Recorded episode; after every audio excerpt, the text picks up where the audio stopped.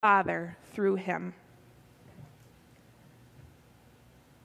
How many of you are reading through the Old Testament with us through this last year?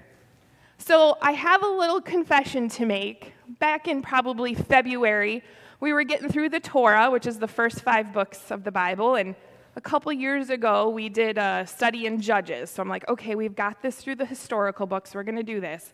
But I honestly went to Jim and said, are we really going to read all of these Psalms 1 through 150 straight through? And in his typical response, yes, it's going to be great. And you know that maybe that might not be the case. However, we're about, if, not, if you aren't reading on the app or in the calendar, we're about two thirds of the way through the Psalms.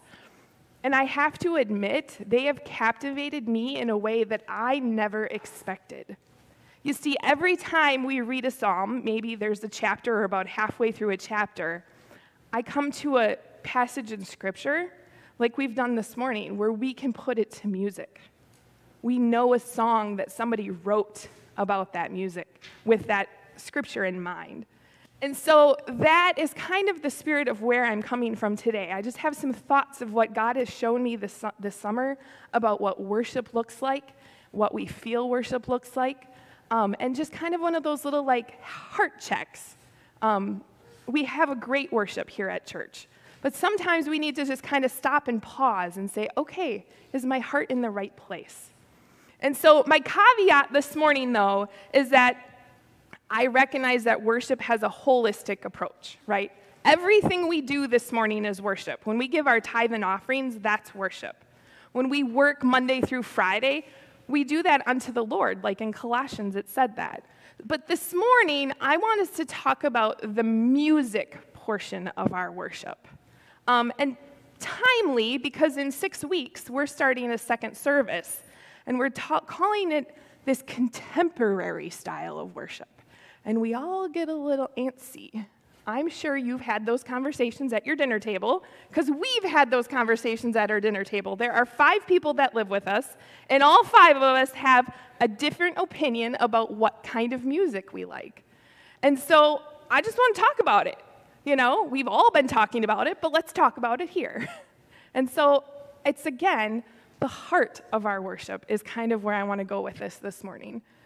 Um, so, the word psalm, and again, this is another caveat. I am not a Hebrew or Greek person, so this is on my like sixth thing that I have to talk to Jim about when he gets back in a couple weeks is what does this mean where a word can have a Hebrew meaning and a Greek meaning?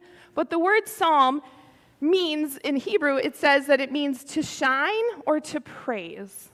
And then in Greek, it's translated to sing a harp or to play a stringed instrument. The word music, melody, song, hymn, instrument, sound, play, blow, noise, psalm, harp, lyre, timbrel, trumpet, horn, and voice show up 1,100 times in the Bible.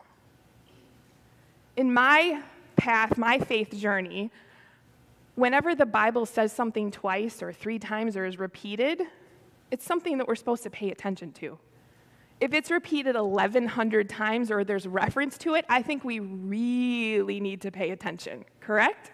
Would you not agree? so, that's kind of where we're going this morning. In fact, you can see on our slide this morning, there's lots of Psalms. Make a joyful noise to the Lord, all the earth. Break forth into joyous song. Hallelujah. Sing to the Lord a new song. Hallelujah. How good is it sing to the God for praise is pleasant and lovely. This is a huge theme that we've been reading through this summer. Um, and so I've kind of done this little squirrel chase in this rabbit hole of researching why are we so opinionated? Not opinionated in a bad way, but we're tied to music. It's personal for us. And what is the difference between music and worship? Right? And so I've done a little bit of research not a lot of research, and I found out that there's a lot of research done on music. There's a lot of research done on history. It is tra- it's kind of gone with us. Um, and so instead of boring you with some of those facts that I found on Google, I figured we'd do our own scientific study today. And so um, I want us to just kind of close our eyes and think And I'm going to say a couple words, and then you can tell me if I'm right or not, right? So when I say music is emotional,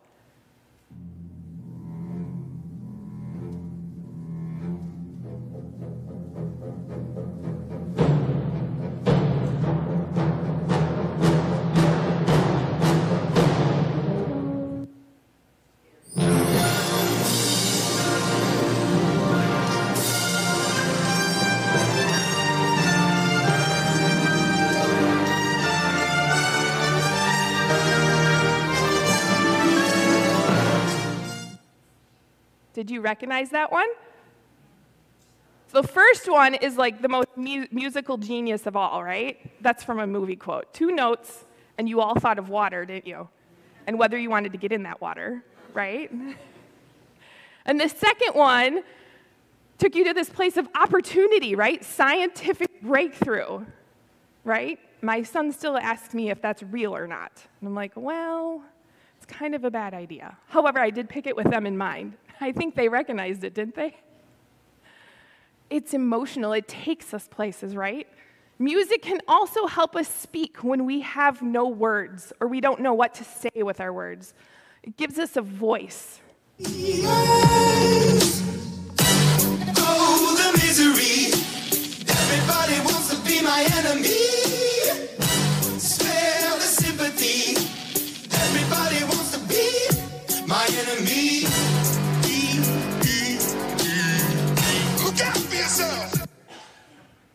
I know.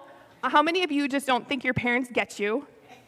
How many of you are frustrated because, like, your teacher didn't understand the circumstances you had? Like, sometimes we feel like we are out for ourselves, right? Sometimes we don't understand. Music allows us to helps us process those things. Um, here's one we don't even need music for.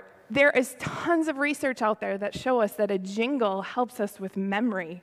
How many of you know your ABCs and you can say them without singing the song? Or you know the presidents in order because you learned them in elementary school. Or even here, like the books of the Bible. How many of us know the books of the Bible because we remember a song we learned in Sunday school? How many of you have bought car insurance or insurance in the last two, three years, and you know that nationwide is Exactly. There's tons of research about music that helps us know that it's that it what did I say here? It says that the rhythm, rhymes, and repetitions help us put it in our long-term memory. So we know that music can be personal.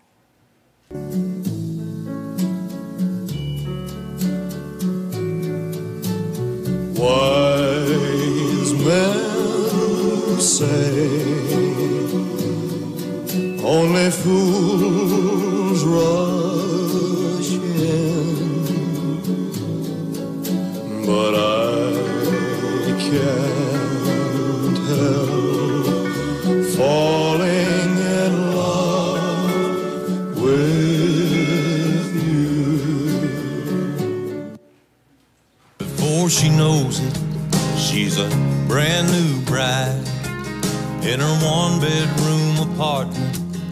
daddy stops by.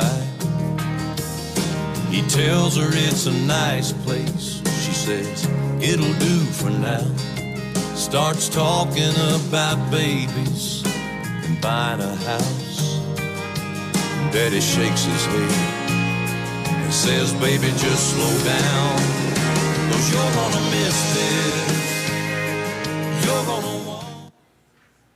It's a beautiful way of telling a story, right? How many of you thought of your first love? Or those babies that are growing up way, way too fast, right? We can all agree that God designed us with the ability to write music, hear music, feel music. We can be transformed by music. It is even being used in healing. We've seen some studies out there about how it's being used for uh, as a tool for depression and anxiety, and also in Alzheimer's and, and things like that, and um, stroke patients, how it's a tool that we can use. But what is the difference between the music that I just shared with you and worship? Where do we make the switch? Worship music can come in all the same pieces that I just showed you. The one that I forgot was the polka, right? There's lots of genres we could have picked, right? They come, our worship music can come as a storytelling, an anthem, a praise piece, a lament. Regardless of the style of the music, worship is that place where we connect with the presence of God. And so that's kind of what I want to talk about today. Lord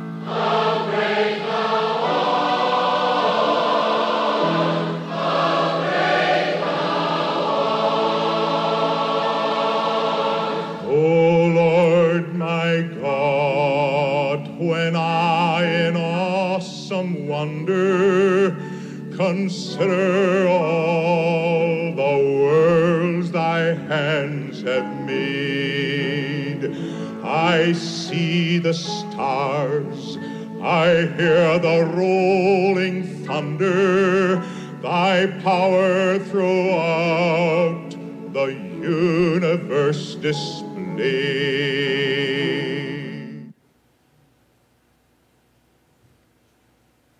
turn our hearts and minds to the one we're singing to, it changes it from a performance to worship. It gets our eyes off of our circumstances and puts our eyes on God and where He is at in our story and where, where His constant love and His constant guidance are. That's where worship is. It's that intimate connection with God that engages all parts of us our mind, our body, and our spirit. You know, the first commandment love the Lord your God with all your heart, with all your mind, and with all your spirit. And I think that's what the psalmist is trying to tell us. And I think that it's amazing that God has designed us and given us this ability, and people who are far more talented than I, to be able to give us this gift of music and lyric so that we can remember God's word with us and we can take ourselves to that place that we um, can feel God's presence. And so today I kind of wanted to go over a few little things of how do we do that? How do we connect with God through worship? Well, the first thing I want to say is that we participate, we do not spectate. None of those verses up there said, come to church and watch somebody worship, right? We don't watch people worship, we worship with them, right? We do it together, it's an action. And some of us need to kind of relax a little bit and move our bodies a little bit. That's why I love being in the basement, because they all love to move, right? So for me, there's some really great visuals. When I'm worshiping God, one of the things that I think of, there's a couple different perspectives or th- scenarios I listen. And when you walk up to like a toddler and you look at them, and then what's the first thing they do? Can you pick me up? Can you pick me up, right? Sometimes our worship needs to be Father God, I need you to pick me up. I need to spend some time sitting in your lap, right? Or sitting at your feet. Sometimes our worship needs to be God, I give up. I've been doing this on my own and I need to stop. It's too hard for me because I've been doing it on my own. Sometimes our worship needs to be bowing in authority to who God is in our lives, right? This one's a really hard concept for us as Westerners to understand because our leadership constantly changes, right? But this idea that God is our king and he is worthy of our praise. Now, you're all freaking out going, Miss Amanda wants us to move our hands. Sometimes it's not always about the outward expression. Remember, God says, I look at the heart. Sometimes it's about where your heart is and your mind. And so maybe you can't go there physically with your hands or your feet, but you can sit and you can be in his presence and you can visually think of God, I just need to be with you today for a while. I want you to do me another exercise here. Our second thought pull the Bible out in front of you the Bible's in the pew, and turn to Psalm 47. It's on page 518 in the front part of your Bible.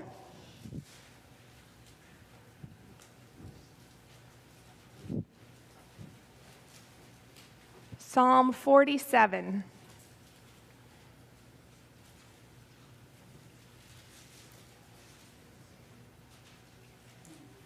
Okay, so right above the word psalm, it says, over here on the, in the anecdote, it says, Selah. And then you get halfway through Psalm 47 and it says it again. It says Selah. And then you get down a couple more on the next column. There's one in the break. It says Selah. Selah is the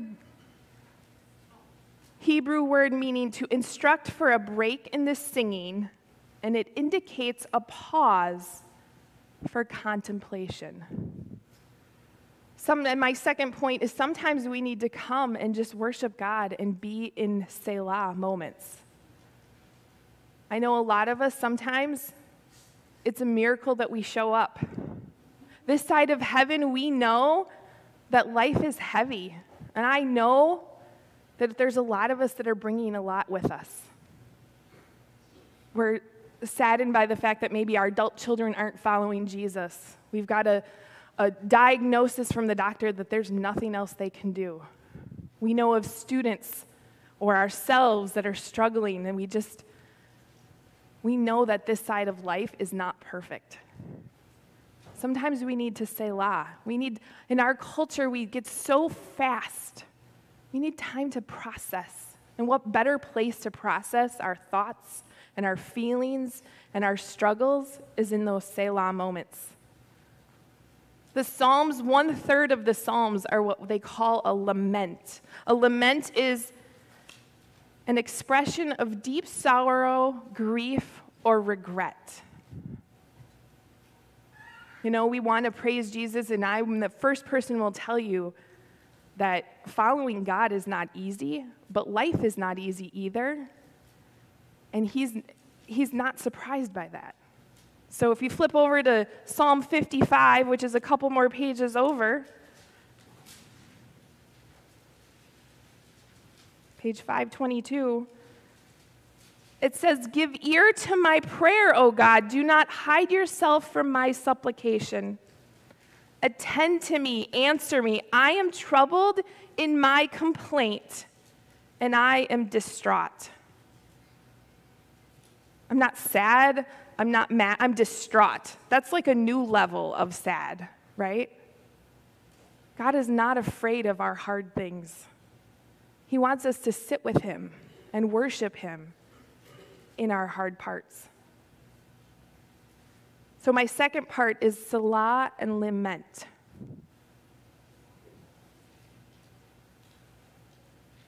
My third one, my third thought on this is we have to give ourselves something to sing about. Well, we know we're already singing to God. We know that God is showing up, right?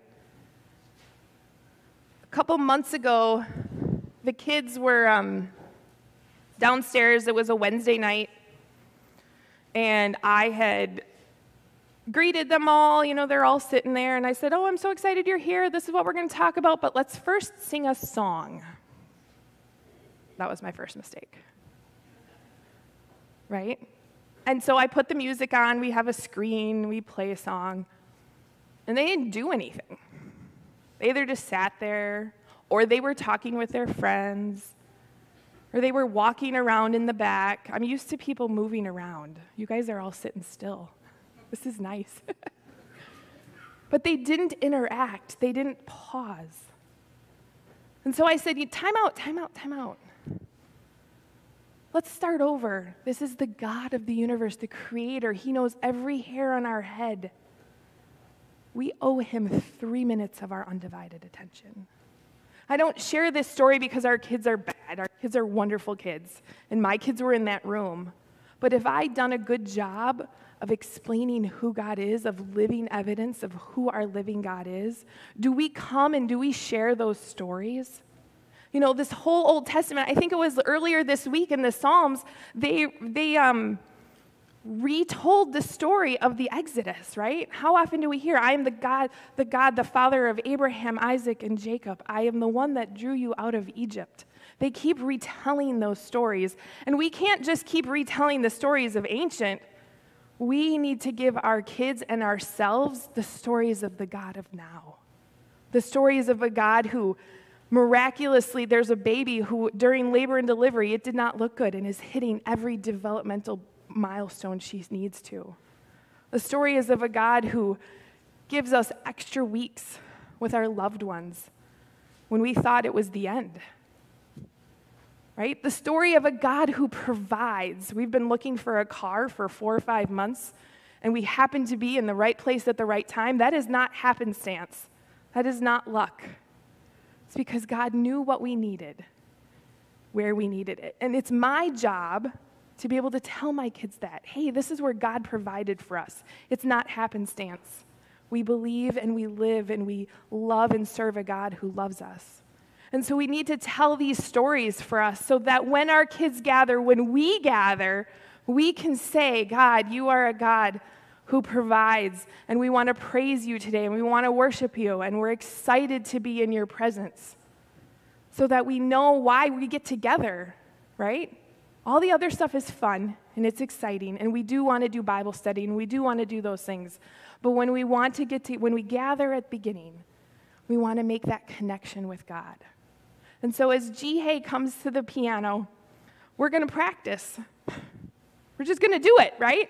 A couple weeks ago, Pastor Jim wrote in the Psalms thing, um, there was that Psalm 84 that says, Better is one day in your presence than a thousand elsewhere. And that did, they wrote that a song, it's beautiful, and I sang it for like three days that week because I knew that song.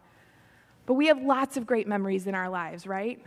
And how do a thousand of those days add up to just one day in God's presence. And his question that day was how do we cultivate a love for worship? How do we cultivate a love for worship? Well, the Psalms even tell us sing a new song. So sometimes we need to sing a new song, right? So that's what we're going to do today. We're going to sing a new song.